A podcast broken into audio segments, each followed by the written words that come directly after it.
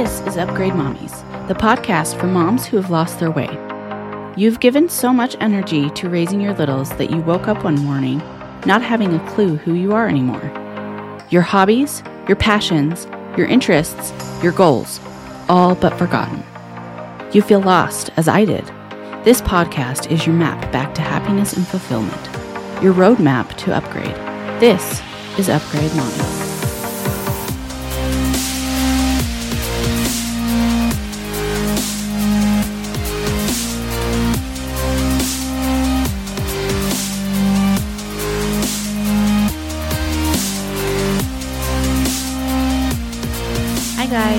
To the Upgrade Mommies podcast. I'm your host, Jordan Brome. Uh, a little bit about me I am a stay at home mom of two wonderful children and a wife. I was born and raised here in Salt Lake City, Utah.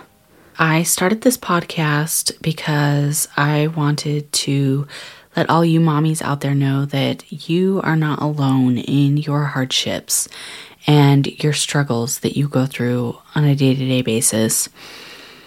I too have dealt with anger issues, psychological issues, depression, weight gain, trying to figure out scheduling or when to work out, when to put me first, trying to keep the kids alive because that's what we do as moms. And it's fucking hard, and no one tells you how hard it's going to be. And it's scary.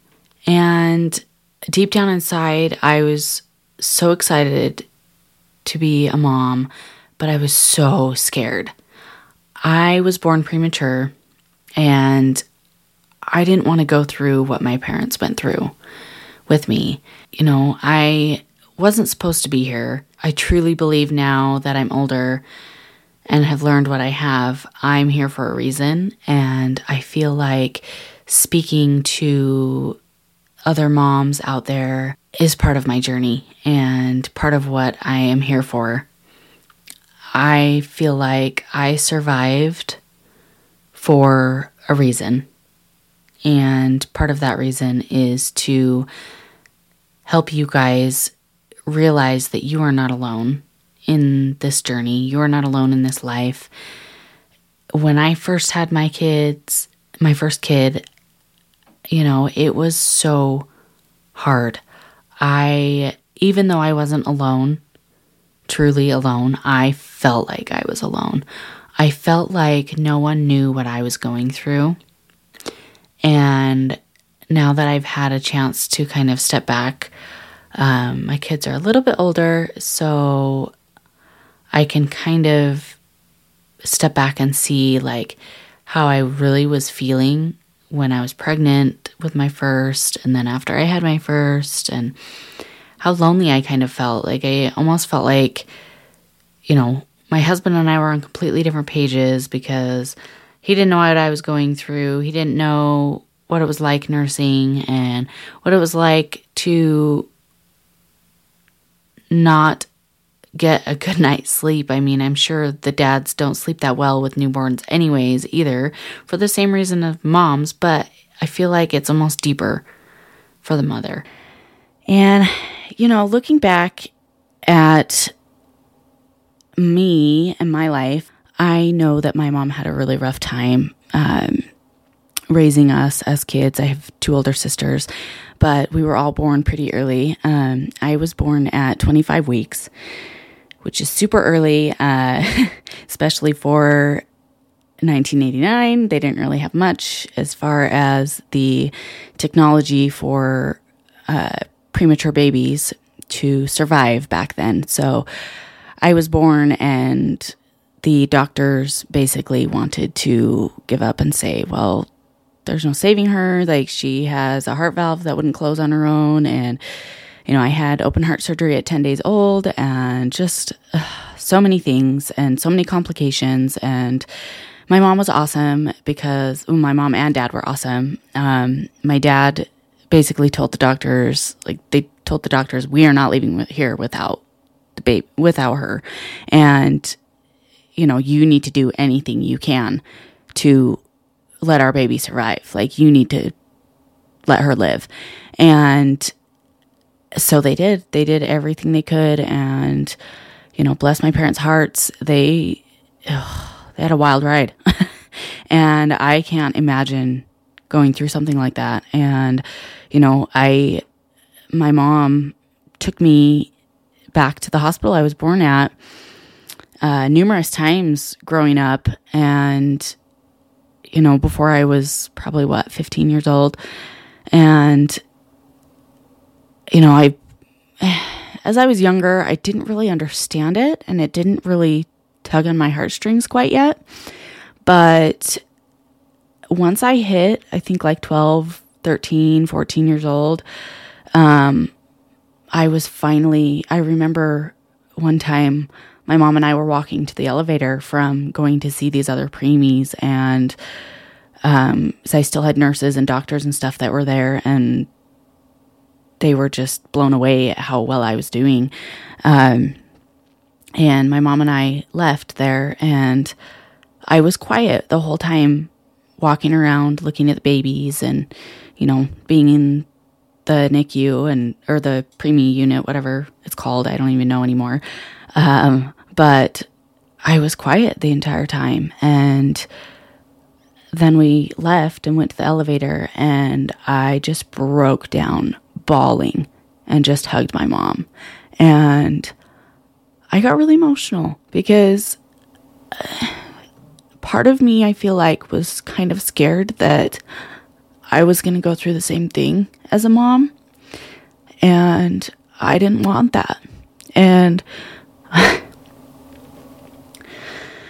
um, in that moment, I was in awe of how strong my parents were and how strong they had to be. And it was amazing. Like, my parents were my superheroes at that point, and just everything that they went through with me was just, it blew me away. And that's kind of why I started this because, you know, I just think back a lot on on that and see seeing how much they struggled and how hard they fought to keep me alive. Like I just want to be here to tell my story to other moms and just be able to possibly give them a little bit more hope and you know whether they're struggling with that aspect or you know whether their kids are a little bit older and um they're going through different stages in life and it can get hard then too. I definitely don't have it all figured out and I'm still going through lots of hoops and learning curves, but that's why I'm here. I want to share my experiences with all of you, and I want to let you guys know that you're not alone in this. And I feel like I have the ability to kind of step back in the moment and realize no how does this need to change how does my attitude need to change how do i how can i flip this negative emotion into a positive one so that my kids can feed off the positive versus feeding off the negative. And because I feel like that's a lot of our motherhood scares is we want to be raising our children the correct way or the way we want to, you know, and I feel like with me, I don't want to destroy my children. I don't want to demolish their hopes and dreams or crush their little souls or, you know, like be so angry and frustrated with them all the time that they just feel like they're failures. And I don't want that. And, you know, I don't know if you guys are going through the same thing, but I am able to notice this and figuring out how to switch my mindset positively is such a crazy time. But, you know, we got to figure this shit out. And I feel like we can be there for each other and do this and help each other out. So, um, I started this podcast to, you know, just help other moms, whether you're going through the same thing as I am or whether you are going through some of the stuff that I've already been through and kind of figured it out. And I mean, I know that that varies between each kid because no one's the same, but some of the things that I have to share with you guys, you know, might help you in certain aspects of you or your child's life. So, being able to share my life with you and my experiences and my failures and my successes or you know, how I'm dealing with certain things in the moment. When I was a new mom, my kids are now almost eight and four. Um, I feel like when I was a new mom, I was really alone. And even though I had family visiting and helping out with the baby and everything, deep down inside, like emotionally, I felt like I was alone even though, you know, my mom and my sister and everybody else who visited has had kids, it was like there were certain things that were almost taboo. Like no one talked about it. You know what I mean?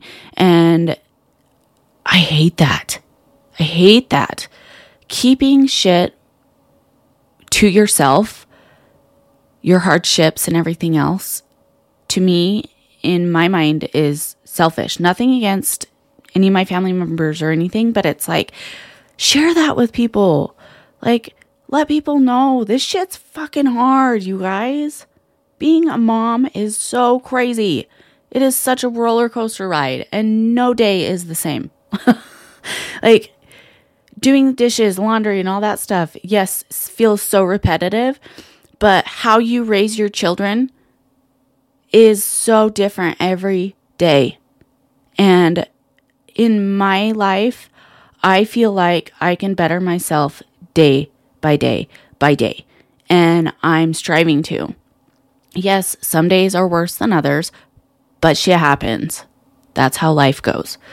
But the more open you are with your children about that, and the more like accepting you can be with yourself and how you have either succeeded or failed matters because they can see that. They can feel that. And if you share that with them, holy crap. I kid you not, over the last probably year and a half, I have shared more with my children and been more open with them within my mind like telling them like hey i made a mistake i i fucked up i told you this when really i meant this or you know, like I got angry with you because you spilled milk on the freaking table because I had a bad day. I've had a bad morning. And then you take it out on them. That is so hard for them to understand. And explaining our faults and our mistakes to them in a way that they can understand helps so much.